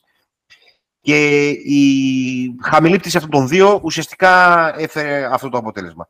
Σίγουρα πρέπει να το, τονωθεί η αθλητικότητα και να πέσει ο μέσος όρος ηλικίας. Ωραία. Πολύ ωραία. Πάμε τώρα στην Βαλένθια, η οποία ήταν, τέλειωσε της χρονιάς στο 15-19. Πρώτη σεζόν του coach Μούμπρου. Πήρε ένα σύνολο το οποίο έχει μείνει και αυτό ψηλοσταθερό τα τελευταία τέσσερα χρόνια, χωρίς βέβαια να έχει θεωρώ ότι γενικότερα και εδώ πέρα έχουμε μια περίπτωση μιας ομάδας η οποία έμεινε σε μια επιτυχία που ήταν η κατάκτηση του Eurocup και του Ισπανικού Πρωταθλήματος και έκτισε πάνω σε αυτόν τον κορμό για να παρουσιάσει ένα σύνολο σχετικά ανταγωνιστικό μέχρι ένα σημείο της σεζόν με highlights στα διπλά ας πούμε, στο ΣΕΦ, στην ε, Τουρκία σε ΕΦΕΣ και ΦΕΝΕΡ αλλά οι αδυναμίες του ρόστερ ήταν ξεκάθαρες και στο τέλος ουσιαστικά δεν μπόρεσε να είναι ποτέ στο κυνήγι της οχτάδας. Αρκετά θέματα χωρίς ξεκάθαρο ε, guard, με αρκετά κοντά guard που ήταν στόχος, έλλειψη αθλητικότητας στο 4-5, προβλήματα γενικώς που προκάλεσαν ε, αυτό το αποτέλεσμα στην φετινή EuroLeague. Θα πάω στον Αντώνη να μας πει τι κρατάμε. Σίγουρα και οι δύο είναι, ε, τουλάχιστον αυτό που έχουμε στις σημειώσεις μας, είναι ενδιαφέρουσες περιπτώσεις. Σίγουρα είναι ο Chris Jones, ο οποίος ήταν ο μοναδικό, η μοναδική πηγή δημιουργίας αυτής της ομάδας, μιας και ο Τζάρετ Χάρπερ είναι πιο πολύ scoring guard.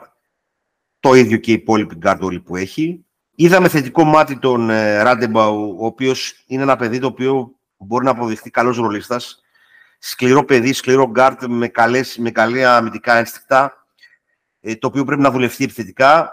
Από τα guard αυτά και από εκεί πέρα υπήρχε μια πολύ μεγάλη έλλειψη ουσιαστικά στο 3 που Εκτός από τον Κλαβέρ δεν υπήρχε κάποιος άλλος που να μπορούσε να επηρεάσει τη θέση. Σίγουρα ο James Webb στο 4 ήταν μια πολύ καλή περίπτωση παίχτη. Και από εκεί πέρα στους ψηλούς ο Αλεξάνδρ με τον Ριβέρο και τον σταθερό Ντούμπλεβιτς.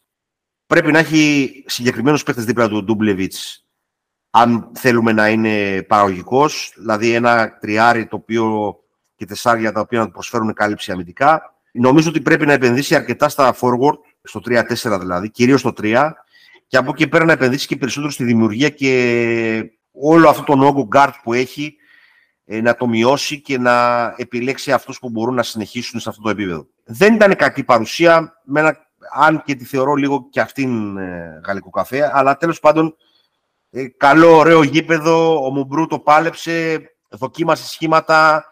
Του τραυματίστηκε σε κρίσιμο σημείο ο Κάιλ Αλεξάντερ. Εμπιστεύτηκε τον Ριβέρο που ήταν η πρώτη χρονιά στην Ευρωλίγα και ήταν από τα καλά rookie της Ευρωλίγα. Νομίζω ότι υπάρχουν, υπάρχει πράγματα να κρατήσει η Βαλένθια από τη σεζόν. Και ήταν, ήταν αρκετά. Για το δικό της το επίπεδο, νομίζω ότι μπορούμε να πούμε ότι υπήρχαν πράγματα. Συμφωνώ, συμφωνώ. Ε, συμφωνώ ότι υπήρχαν πράγματα. Θεωρώ ότι πρέπει να δουν για την ε, επόμενη σεζόν και μετά φυσικά το τέλος της Ισπανικής Λίγκας να κάνουν τον coach Μπουμπρού που από ό,τι φαίνεται θα μείνει στο, θα είναι και ο, ο προπονητής στη νέα, στη νέα χρονιά να σχεδιάσουν ποια θα είναι και η κατεύθυνση και εγώ θα πήγαινα σε κάτι πιο αθλητικό ίσως και στο 4 δηλαδή και θεωρώ ότι δηλαδή το Ριβέρο Ντούμπλεβιτς δεν με συγκινεί ιδιαίτερα σαν δίδυμο. Θα ήθελα λίγο κάτι πιο... Εκεί πρέπει να αξιοποιηθεί περισσότερο ο James Webb, που είναι ένα αθλητικό παιδί. Ναι. Σωστά. Και ίσως να, να, δουλευτούν, να δουλευτούν και κάποια σχήματα με τον Κάιλ Αλεξάντερ και τον Ντούμπλεβιτς, όπου μπορούν να, σου δώσουν ε, κάποια αθλητικότητα στο 4. Νομίζω ότι είχε πολλά σχήματα με τρία γκαρντ κοντά, τα οποία δεν, δεν μπόρεσαν να λειτουργήσουν. Ε, Παιδιά, να... να δούμε επίσης θα μείνει ο Γουντούμπλεβιτ. Όπου διακόπτω είναι σημαντικό αυτό. Ναι, εντάξει, εντάξει, εντάξει, εντάξει. Να, να καθιερωθεί και ο Ριβέρο στο 5 και έτσι να έχεις κάποια δίδυμα Web, Ντούμπλεβιτς ή Αλεξάνδρ Ριβέρο που να υπάρχει ένας αθλητικός παίχτης και ένας ε, ψηλός ε, διαφορετικού τύπου και από εκεί πέρα να βρεις ένα, δύο connector τριάρια τα οποία να μπορούν όλο αυτό το πράγμα να το κάνουν ε, λειτουργικό. Και ένα παιδί επίσης στον Άσο όπου να μπορεί να δώσει μια, ένα ρυθμό και μια δημιουργία στην επίθεση και να, να μην είναι απλώς εκτελεστής πλήν του Τζόουν. Να πούμε εδώ πέρα ότι τη κόστησε και μέσα σεζόν το γεγονός ότι ο Χέρμανσον ήταν τραυματίας, έτσι. Ε, δεν ξέρω αν, αν θα είναι ε, η επιλογή βασική την επόμενη σεζόν, αλλά παίζει ένα μικρό ρόλο και αυτό. Επειδή σήμερα είναι η μέρα του, σήμερα, η μέρα του καφέ, ο Χέρμανσον είναι, ο είναι ο αφρός στο φραπέ. Ο αφρός στο φραπέ. Ναι, ο αφρός από το φραπέ είπες. Ναι, το φραπέ. Ακόμη χειρότερο. Μα έχεις πολύ. Εξαρτάται, αν είναι λίγος ο αφρός ή μακριά. Εντάξει τώρα, πάμε σε καφέ Τία. Λοιπόν, προχωράμε. Πάμε σε, κάτι, σε, κάτι, σε μια ομάδα που είχε πολύ ενδιαφέρον μέσα στη σεζόν να την παρακολουθείς. Roller coaster, πραγματικό εδώ πέρα. Αρμάνι Μιλάνο, 15-19. Εκεί καταλήξαμε.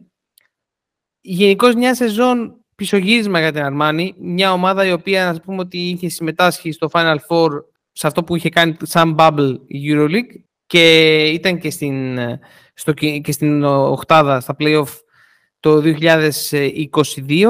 Ωστόσο, τη φετινή σεζόν, παρά το ότι είχε ενισχυθεί πάρα πολύ με τον Πάγκος, με τον Σίλτς, με τον Davis και με έναν κορμό ο οποίος υπήρχε και πριν, δεν ε, ουσιαστικά μπόρεσε ποτέ να έχουμε αυτή τη συνέχεια του project.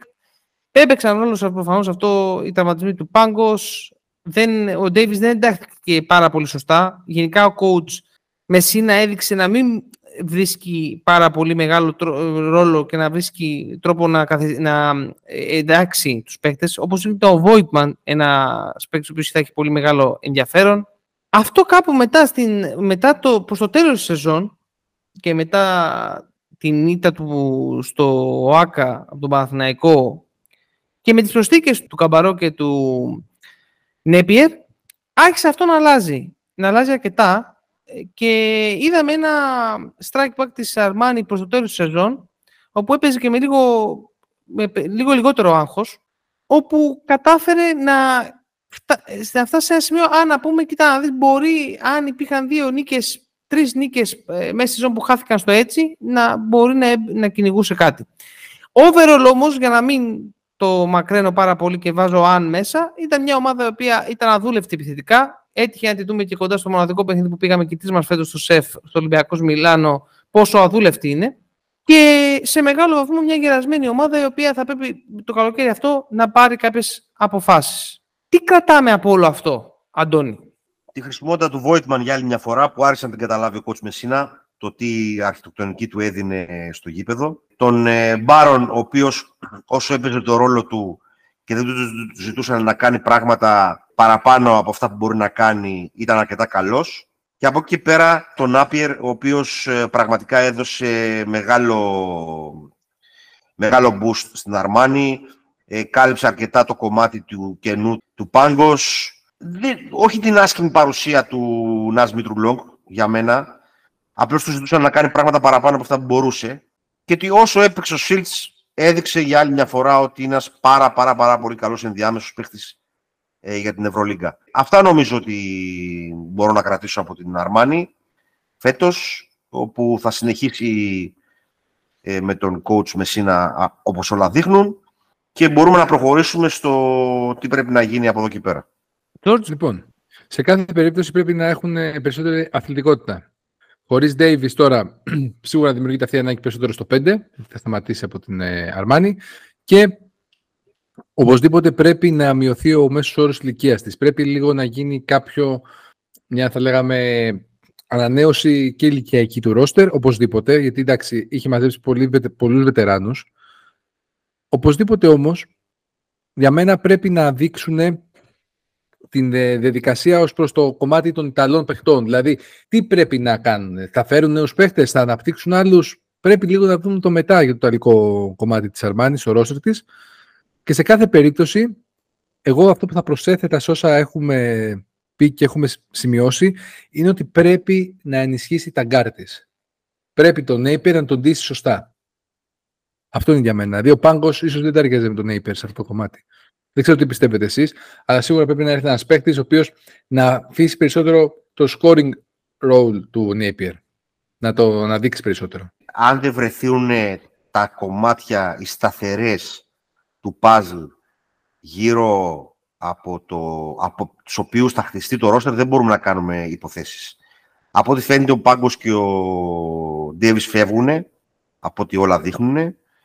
Ε, με τον Τατόμε και το, το Μέλι δεν ξέρω τι μπορεί να γίνει. Ε, ο Τόμας λογικά θα αποτελέσει παρελθόν. Έχει πολλά κενά να καλύψει η Αρμάνη, επομένως δεν μπορούμε να πούμε με σιγουριά τους παίχτες. Αν, αν πούμε ότι θα είναι ο Νέπερ εκείνος ο οποίος ε, είναι το κομμάτι που θα χτιστεί γύρω του το ρόστερ, τότε μπορεί να βάλεις δίπλα τον Devon Hall που ήδη υπάρχει και να έρχεται από τον μπάγκο ο Billy Baron. Ή ανάποδα, να ξεκινάει ο Χολ με τον Μπάρον και να έρχεται από πίσω του ο Νέπιερ. Μπορούν να γίνουν πράγματα, αλλά για να γίνουν πράγματα πρέπει να αποφασίσεις ποια είναι τα βασικά σου χαρτιά για του χρόνου. Θα κάνεις κάτι που έκανε η Μακάμπη πέρσι, θα αλλάξει όλο το ρόστερ και θα κρατήσεις μόνο ξέρω εγώ, τον Ντονούτ και κανένα δυο Ιταλούς, ή θα αποφασίσεις ότι ξέρεις κάτι, εμένα ο Νέπιερ και ο Μπάρον μου κάνουν, επομένως θα χτίσω γύρω από αυτούς; Αυτό είναι το κρίσιμο ερώτημα για την ε, Αρμάνη. Όπως επίσης πώς μπορεί να μειώσει ηλικιακά ε, το κομμάτι που είναι ο Μέλη και ο Ντατόμε, αλλά ταυτόχρονα να είναι και αυτοί πάλι οι Ιταλοί παίχτες οι οποίοι να έχουν μια σύνδεση με την κερκίδα. Ομορφά δεν έχω κάτι να προσθέσω σε αυτό. Πάμε τώρα στην ΕΦΕΣ, η οποία τέλειωσε το 17-17. Γενικώς από, από, τα ψηλά στα χαμηλά και από τα πολλά στα λίγα ήταν η ΕΦΕΣ φέτος. Από τις δηλώσεις για θρυπίτ, από τις κινήσεις για να πάει για το θρυπίτ, ακριβώς βρεθήκαμε εκτός οκτάδας. Πάμε να δούμε λοιπόν τι έγινε το περσινό καλοκαίρι. Ένα rewind όπου είχαμε τις αφήξεις των Πολωνάρα, Ζίζιτς και Κλάιμπερν σε έναν κορμό ο οποίος είχε κατακτήσει την Ευρωλίγκα. Και τουλάχιστον λέγαμε ότι ξεκινάμε με ένα, μια ομάδα που είναι φαβορή για το Final Four τουλάχιστον. Έτσι. Ωστόσο, φάνηκε ότι η μπάλα μέσα στα αποδυτήρια χάθηκε. Ο Πολωνάρας στη μέση τη σεζόν έφυγε. Ο coach Αταμάν έδειξε να μην εμπιστεύεται πάρα πολύ τον Ζίζιτς και γύρισε πάλι στον Ντάνστον και στον ε, τον Πλάις, σωστά, ε, μου ήρθε το όνομά του. Τον Κλάιμπερν δεν τον αξιοποίησε, δηλαδή τον έβαζε να κάνει κάτι σουτ από τα 6,75 και να παίζει iso, ούτε τον πήγε να ποστάρει. Γενικώς μια σεζόν η οποία ακόμη και στο τέλος θα μπορούσε κάπως να είχε μπει στην οχτάδα, γιατί είχε αυτό το ταλέντο ε, αυτή η ΕΦΕΣ, αλλά ας πούμε πήγε και έχασε από την Άλμπα με ανατροπή κιόλας ε, στο τέλος. Τώρα ο Τάμαν μάλλον φεύγει. Πάλι Άλμπα. Να τη είδες, πώς, ε, πράγματα και θαύματα.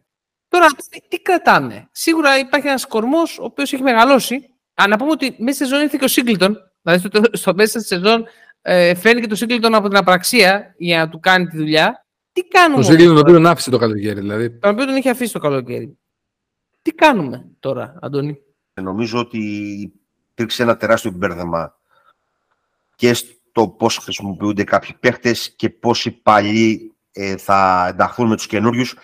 Νομίζω ότι η ΕΦΕΣ έπαθε αυτό που περιέγραφα τις προάλλες με τον ε, coach Kerr και το, τους Golden State, ακριβώς το ίδιο πράγμα, από τη Μόνικα στη Φραγκίσκα και ούτω καθεξής. Μόνο που εδώ δεν είναι ακριβώς έτσι τα πράγματα. Δηλαδή, του, φέρνα, του φέρανε μια πολύ κοντινή στη Μόνικα. Απλώς δεν ήθελε αυτός ο ίδιος να προσαρμοστεί και νομίζω ότι και κάπου υπήρξε κορεσμός μετά από τις δύο συνεχόμενες κατακτήσεις Ευρωλίγκας μαζί με την χρονιά που διακόπτηκε που και αυτή ήταν full χρονιά. Νομίζω ότι κάπου ίσως κάποιοι δεν θέλαν να δουν τα μούτρα του αλλού. Πάλι με τις σχέσεις θα το φέρω. Συμβαίνει αυτό σε μακροχρόνιους γάμους πολλές φορές. Νομίζω ότι εκείνο που εγώ προσωπικά θα έκανα ήταν να ορίσω τον Glyburn ως τον κύριο δημιουργό μου, όπου θα μου προσφέρει αρκετά match-up σε ISO και από εκεί πέρα, αν ήθελα το ζήσει να τον κρατήσω, θα έβρισκα έναν τρόπο να τον ε, εντάξει σωστά και φαίνεται πολύ ότι λείπουν οι αντικαταστάτες του, του Singleton και του Dunston. Δύο παιδιά με αθλητικότητα όπου θα μπορούν δίπλα στον Κλάιμπερν και τα Γκάρτ να δώσουν ε, αυτή την έκρηξη που έλειπε φέτος. Αυτά νομίζω. Ε, δεν ξέρω, Γιώργο, αν θες να προσθέσεις κάτι. Όχι, δεν θα προσθέσω τίποτα. Να πω την αλήθεια, βασικό θα είναι το θέμα του προπονητή. Ποιος θα είναι αυτός ο οποίος θα κάτσει στο πάγκο, γιατί από εκεί ξεκινάνε όλα. Αν θα είναι Τούρκος, αν θα είναι Έλληνας, αν θα είναι οποιοδήποτε άλλος υπάρχει διαθέσιμος στην αγορά. Δεν είναι θέμα καθαρά project. Τι project πάλι θα κάνουν. Το project με τον Αταμάν είναι απόλυτα επιτυχημένο. Δύο back-to-back Euroleague, ένα, μια χρονιά επίσης τότε με το COVID εξαιρετική. Εντάξει, τώρα ήρθε, έφτασε και Και ένα Final Four, έτσι. Και ένα Final Four 19. Ένα Final Four. Που έπαιξε τελικό. Σωστά, σωστά, σωστά, σωστά. Οπότε είναι ένα εξαιρετικά επιτυχημένο project. Αυτό το οποίο είχε με την απόλυτη φυσιολογική του ροή. Εντάξει. Είναι σπάνιο να βλέπουμε πενταετίας στην Ευρωλίγκα, σπάνιο ως αδύνατον. Ναι. Μόνο ο Ολυμπιακός έχει κάνει το 12 με 17 και αυτή η αθάνατη Real τέλος πάντων που δεν λέει να ησυχάσει. Δεν υπάρχει άλλη ομάδα που να το έχει κάνει. Επομένως, πρέπει να αλλάξουν λίγο οι ρόλοι και το κομμάτι του προπονητή. Νομίζω ότι αυτό το υπερόπλο που λέγεται Climber πρέπει κάπως αλλιώς να το χρησιμοποιήσεις και μπορεί να σου δώσει πολλά πράγματα. Συν αυτό που είπα, να πάρεις ξανά ε, παίχτες με αθλητικότητα όπως ήταν ο Σίγκλετον και ο Ντάνστον. Ντάνστον, εξαιρετικό. Και είχε πάρει και αν θυμάσαι και τον Άντερσον και τον Μπομπουά που για γκαρντ δεν το λες και μη αθλητικό, ήταν κοντά σε αυτό το. μπορούσε να υποστηρίξεις το παιχνίδι τους. Ε, γενικά, όταν το κομμάτι Άντερσον, Σίγκλετον, Ντάνστον ήταν σε καλή κατάσταση, ε, ήταν τρομακτικό αμυντικά. Δεν το συζητάμε. Μαζί με τον Μπομπουά κιόλας. Ξέπνιγαν. Εντάξει. Υπάρχει, υπάρχουν δυνατότητες να κάνεις πράγματα. Αν κρατήσεις τον Κλάιμπερν και δεν γίνει καμιά στραβή εκεί και χτίσεις γύρω του, συν τον Μίσιτς και τον ε, Λάρκιν, όπου η μεγάλη επιτυχία του coach Αταμάν και της ΕΦΕΣ γενικότερα για να τα λέμε όλα είναι ότι βρήκε τον Μίσιτς και τον ε, Λάρκιν και αποφάσισε να χτίσει γύρω τους όταν αυτοί δεν ήταν ονόματα. Άρχισε μετά τους χρυσοπλήρωσε. Όταν του βρήκε, δεν είχαν αυτή την αξία. Αυτό μπορεί να σε ανεβάσει ψηλά στην Ευρωλίγκα.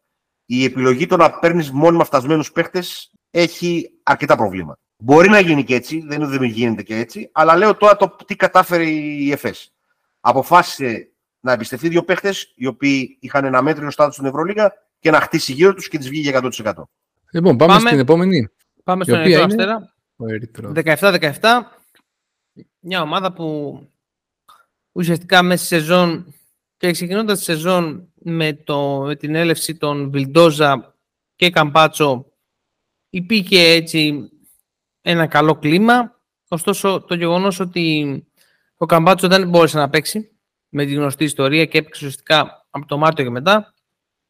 Και το γεγονός ότι από το Μάρτιο και ότι μέχρι και τότε βασιζόταν πάρα πολύ στο, στις ορέξεις του Νέντοβιτς και του Βιλντόζα και στο usage που είχαν αυτοί, έκανε τον εχθρό μια πάρα πολύ guard heavy ομάδα, η οποία δεν μπορούσε να το υποστηρίξει όμως αυτό το, αυτό το σχήμα με τα τρία guard να το υποστηρίξει και αμυντικά. Να τους καλύψει κάπως μια δυναμία, ένα χαμηλό ταβάνι της ομάδας στις θέσεις 3, 4, 5. Αυτά σε συνδυασμό με την αργή ένταξη του Καμπάτσο έφερε τον Ερυθρό, ενώ θα μπορούσε ε, με ίσως κάποια καλύτερα πράγματα φέρει την, ε, να φέρει τον, ε, την ομάδα λίγο πιο κοντά στην οχτάδα. Δεν έπεισε όμως γενικός ο Ερυθρός. Αυτά είναι, αυτό είναι μια γενική εικόνα. Το coach Ιβάνοβιτς μπορούν να πούμε ότι ήταν από τις καλύτερες του χρονιές. Λίγα πράγματα θα έχουμε να κρατήσουμε νομίζω.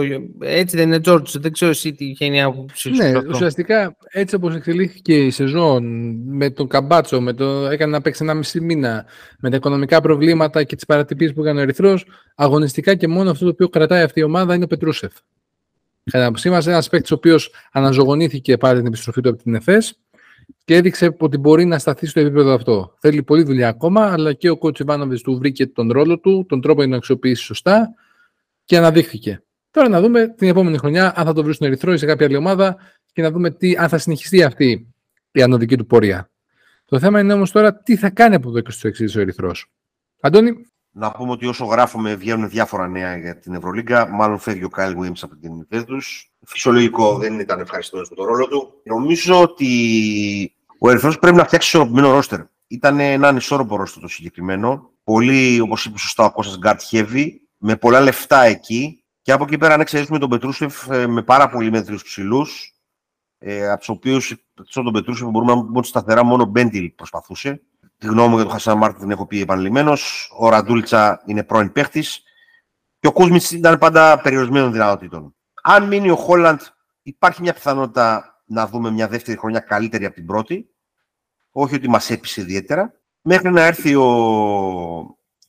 ο Καμπάτσο, ο οποίος τελικά έπαιξε λίγα παιχνίδια στην Ευρωλίγα. Για μένα δεν υπήρχε ξεκάθαρο δημιουργός, γιατί δεν θεωρώ τον Βιλντόζα δημιουργό. Τον θεωρώ δεύτερο γκαρντ. Και από εκεί πέρα πάρα, πάρα πολύ τρίποντο. Χάθηκε η συνοχή από κάποιο σημείο και μετά και στην άμυνα. Με αυτές τις αλλαγές και κυρίως το μυαλό τους που ήταν στον Καμπάτσο και όλη αυτή η κουβέντα.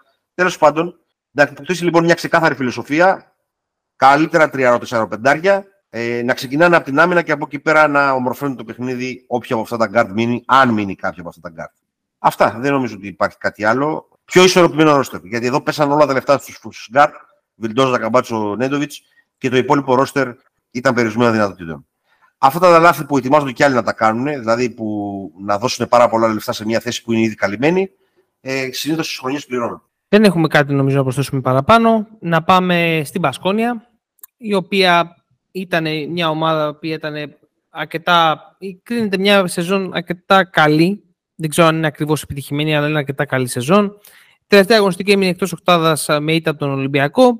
Απέδωσε αρκετά ε, πράγμα, αρκετά καλά. Ε, μας έδωσε ωραίες στιγμές και ωραία παιχνίδια μέσα στη σεζόν.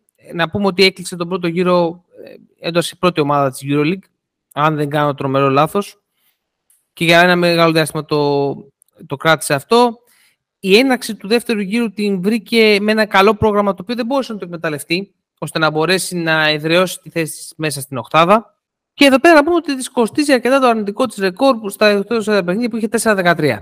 Με τέτοιο ε, ρεκόρ στα εκτός έδρας δεν μπορείς να μπεις εύκολα στην οκτάδα και να διεκδικήσεις ε, το Final Four στα playoff. Αντώνη, τι θα κρατούσαμε; Σε αυτή τη σεζόν για την Πασκόνια. Εντάξει, τον εξαιρετικό rookie για την Ευρωλίγκα Ντάριους Τόμψον, ο οποίος ε, ήταν πραγματικά εξαιρετική επιλογή. Μας έχει συνηθίσει σε φοβερές μπασκετικές επιλογές η Μπασκόνια. Εδώ πρέπει να τους βγάλουμε το καπέλο ότι έχει δημιουργήσει ένα scouting department το οποίο τις παίρνει πάρα πολλές τέτοιες περιπτώσεις. Το Mike James τον πήραν από τον Κολοσσό Ρόδου, αν δεν κάνω λάθος. Κάνανε λάθος με την ε, έλευση του Πιέρα Χένρι. Εκεί χάθηκε λίγο η χημεία η οποία είχε αποκτηθεί. Ε, νομίζω ότι ο Μάρκος Χάουαρτ, αν αλλάξει ο ρόλος του, μπορεί να γίνει παραγωγικός. Αυτό το πράγμα που ήταν ουσιαστικά το πρώτο μισό της χρονιάς, με τις απεριόριστες προσπάθειες και με το πρόβλημα στην άμυνα, δεν μπορεί να συνεχίσει να αποδώσει. Νομίζω ότι πρέπει να αποφασίσει κάποια στιγμή η Μπασκόνια να παίξει άμυνα. Τέλος πάντων, από εκεί πέρα κρατάω τον πάντα θετικό Γκιεντράιτις, με πολύ όμως μειωμένο ποσοστό του τρίποντο φέτος. Τον ε, Σεντεκέρσκι που με μου αρέσει πάρα, πάρα πολύ. Νομίζω ότι ο Μαρίνκοβιτς δεν είχε ξεκάθαρο ρόλο και είχε πολλά ups and downs. Και από εκεί πέρα από τους ψηλούς κρατάω τον Μάικ Κότσαρ και όχι το χιπστερά Κοστέλο που αγαπάνε πολύ στην Ελλάδα. Ε, και την όμορφη επίθεσή της, για να τα λέμε όλα, το γήπεδο της πάντα και το, το μπάσκετ που βγάζει σαν οργανισμός γενικότερα. Αυτά κρατάω από τη χρονιά. Βέβαια δεν είναι επιτυχία που ήταν σχεδόν σε όλη τη χρονιά στην Οχτάδα μέσα και τελικά αποκλειστική έτσι. Ε, και ναι, αυτό ναι, είναι ξεκάθαρα, ναι. ξεκάθαρα από το κομμάτι ρόλων και άμυνας. George, τι πρέπει να γίνει; Τι θα βάζαμε να γίνει; Σε κάθε περίπτωση πρέπει να ξεκαθαρίσει το κομμάτι με τον προπονητή της, να δούμε τι project θα έχει του χρόνου. Αυτή τη στιγμή οι φήμες λένε ότι μπορεί να πωλήσει τον Πεναρόγια λόγω της κακής εξέλιξης των Ισπανικών playoff. Στη δεύτερη φάση να κρατήσει τον κορμό της, δηλαδή έχει παίκτη που μπορεί να χτίσει πάνω, και ο Κότσαρ και ο Μαρίνκοβιτς και κυρίως ο Ντάριο Τόμψον, ο οποίος είναι μεγάλο στοίχημα να μείνει στην Πασκόνια, αλλά ήδη ακούγεται ότι η Αρμάνι θα αγοράσει με τον buyout της και θα έχει ένα τελικό διαβατήριο, να κάνω λάθος, και θα τον πάρει. Οπότε είναι εξαιρετικά δύσκολο. Με τον Μάρκο Χάουαρντ, μπορεί να τον κρατήσει στην ομάδα, αλλά δεν πιστεύω ότι είναι παίχτης εν τέλει που μπορείς να χτίσεις πάνω σε αυτόν. Βέβαια, μου πεις πρώτη χρονιά στο Euroleague, αλλά εντάξει, τα Hobbit που λέει και ο Αντώνης ε, δεν πιστεύω ότι μπορεί να βοηθήσει πάρα, πάρα, πολύ να βασιστεί η ομάδα μόνος σε αυτόν. Διότι είναι πραγματικά ένας παίκτη ο οποίος ναι, δεν μπορεί να σε σκοτώσει στην καλή του μέρα, αλλά δεν μπορεί να σου αποδώσει σταθερά και να σου δώσει πράγματα 40 λεπτά μες στο παρκέ για όλους τα παιχνίδια. Δεν και για μένα. Τυχαίο, συγγνώμη Γιώργο, δεν είναι τυχαίο ότι με τις 8 τελευταίες ομάδες ήταν εξαιρετικός και με τις 8 από πάνω ομάδες είχε πάρα πολλά προβλήματα στη εμφάνιση του. Συν ότι όταν υπάρχει ένας μόνιμος στόχος ε, στην άμυνα, ε, είναι πάρα πολύ μεγάλο πρόβλημα στο να μείνεις στο παρκέ για αρκετά λεπτά. Και μειώθηκε αρκετά η παρουσία του στο παρκέ στο δεύτερο μισό της Ευρωλέγα και ειδικά στα κρίσιμα. Σίγουρα, σίγουρα αυτό έχει ένα ρόλο. Βέβαια, θα, θα ήθελα να τον δω άλλη μια χρονιά για να έχω μια πιο ολοκληρωμένη άποψη για να δούμε αν θα μπορέσει να, να κάνει κάποια adaptations ως προς το τρόπο που παίζει. Αν πεις δεν, μπορεί, δεν πρόκειται να ψηλώσει για να στην άμυνα. Αυτό είπα, αυτό είπα προηγουμένως ότι σε, σε κάποιο ρόλο άλλο σαν ναι. του Μπάρον και τα λοιπά, μπορεί να αποδώσει. Απλώς δεν μπορεί να είναι πάρα, πάρα να πολύ συνεχόμενος στο παρκέ ναι. και να παίρνει τόσες προσπάθειες όπως ξεκίνησε η χρονιά. Λοιπόν, αυτό το οποίο ήθελα να, προσθέσω σαν τελευταίο σχόλιο είναι ότι εγώ θα προσέθετα λίγο εμπειρία στην Πασκόνια. Θα έβαζα κάποιους παίχτε λίγο πιο βετεράνους. Κάποιους παίχτε που ναι, με, να μην τις αλλάξουν τον τρόπο παιχνιδιού της, αλλά να μπορέσουν λίγο να τη δώσουν την εμπειρία της το know-how ίσως για το πώς μπορούν να διαχειριστούν ε, τις πολύ καλές θέσεις που είχαν μέσα στην Οχτάδα μέχρι το πρώτο γύρο, ακόμα και την πρώτη θέση, πώς θα διαχειριστούν κάποια κρίσιμα παιχνίδια. Αυτό πιστεύω λείπει από τη Βασκόνια. Και αυτό είναι κάτι το οποίο θα την. Ε, ας πούμε, για παράδειγμα, υπήρχε σαν εμετέριο στην Πασχόνια παλιότερα. Δεν υπάρχει ένας τέτοιος παίχτης, ο οποίος να έχει και την εμπειρία και το know-how για να τους καθοδηγήσει τους νέους παίχτες και να τους βοηθήσει. Πιστεύω έχει μεγάλη αξία αυτό σε μια ομάδα που παλεύει για την Οχτάδα. Ναι, ωραία. Δεν ξέρω αν έχετε προσθέσεις κάτι. Κωστή, εσύ έχεις να προσθέσεις. Δεν έχω, όχι, δεν έχω να προσθέσω κάτι. Όχι, όχι. Είμαι πολύ εντάξει με όλα αυτά που είπατε. Συμφωνώ. Είναι και κάποια πράγματα που όποιος ακούει όλη τη σεζόν δύο all-rounders ε, τα έχουμε πει καθ' όλη τη διάρκεια, τα έχει ακούσει. Είναι καλό που κάνουμε έτσι ένα. Δηλαδή, επανερχόμαστε για να κάνουμε ένα, μια σούμα που λένε. Ε, και μια ουσιαστικά αυτοκριτική, να δούμε τι πετύχαμε, τι μας βγήκε σαν σκέψη που είχαμε μες στην ε, χρονιά. Δηλαδή, τα σχόλιά μας σε κάποιες ομάδες έχουν αλλάξει, αλλά σε περισσότερες έχουν μείνει σταθερά. Ενώ σε αυτά που λέγαμε week by week.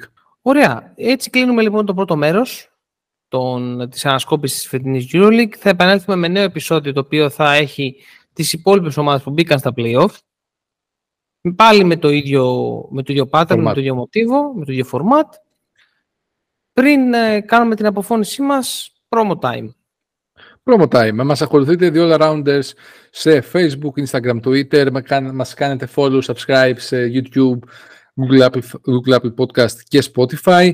Κάντε rating σε αυτά, βάλτε πέντε αστεράκια. Έχουμε πολύ ανάγκη την κριτική σας και τη στήριξή σας με αυτόν τον τρόπο. Να ανέβουμε κι εμείς στις πλατφόρμες. Μας ακούτε πολύ και ιδιαίτερα στο Spotify. Παιδιά, μην τρέπεστε, είστε αρκετοί πραγματικά πολλοί οι οποίοι μας ακούτε. Οπότε μπείτε, κάντε, βάλτε τα στεράκια σας από το κινητό στην πλατφόρμα. Αφήστε βέβαια το σχόλιο σας και το feedback σας. Τι πιστεύετε για το επεισόδιο που, μας ακούσατε, που ακούσατε. Τι θέλετε να ακούσετε από εμάς. Προσοχή. Πολύ πιθανό να κάνουμε ένα QA κάποια στιγμή μέσα στον επόμενο μήνα. Θέλουμε, έχετε κάποιες ερωτήσεις να μας στείλετε; Στείλτε μας ερωτήσεις και εμείς θα είμαστε εδώ. Θα κάνουμε ένα podcast ξεχωριστά για αυτό. Επομένως, ε, επειδή θα το κάνουμε αυτό το Q&A, όπως πολύ σωστά είπε ο Γιώργος, θα θέλαμε πάρα, πάρα πολύ να γίνει αυτό μέσω από ερωτήσεις στο Spotify. Αν θέλετε από εκεί πέρα εναλλακτικέ μορφές. Υπάρχει και ο λογαριασμό μα στο Twitter, υπάρχει και ο λογαριασμό στο Instagram και στο Facebook. Παντού όπου μας βλέπετε, μπείτε, στείλτε τα σχόλιά σας. Εμείς θα καταγράφουμε όλα. Σίγουρα το Spotify βοηθάει περισσότερο λόγω της χρήσης της πλατφόρμας που υπάρχει που τα μαζεύει όλα πάρα πολύ. Θα προσπαθήσουμε να τις ε, συγκεντρώσουμε και όταν με το καλό τελειώσουν ε, οι τελικοί του ελληνικού πρωταθλήματος να κάνουμε ένα συγκεντρωτικό QA που να έχει και ένα μεγαλύτερο νόημα. Ακριβώς. Για κάθε τι το οποίο σας απασχολεί, είτε αυτό είναι NBA, είτε αυτό είναι Euroleague, θα κάνουμε ένα τέτοιο επεισόδιο. Και σε κάθε περίπτωση, παιδιά, μην ξεχάσετε να κατεβάσετε το Substack Grinder App δωρεάν, να κάνετε subscribe δωρεάν στους δύο Rounders, στο δύο Rounders Hub μας και να τα λέμε και από εκεί, από τα chat τα οποία έχουμε ανοίξει και τα threads μας και να διαβάζετε βέβαια τα κείμενά μας που ανεβάζουμε. Αυτά. Κύριε Κώστα, μπορείτε να προχωρήσετε στην αποφώνηση. Ήμασταν δύο Rounders. Χαιρετούμε. Γεια χαρά. Ευχαριστούμε πολύ.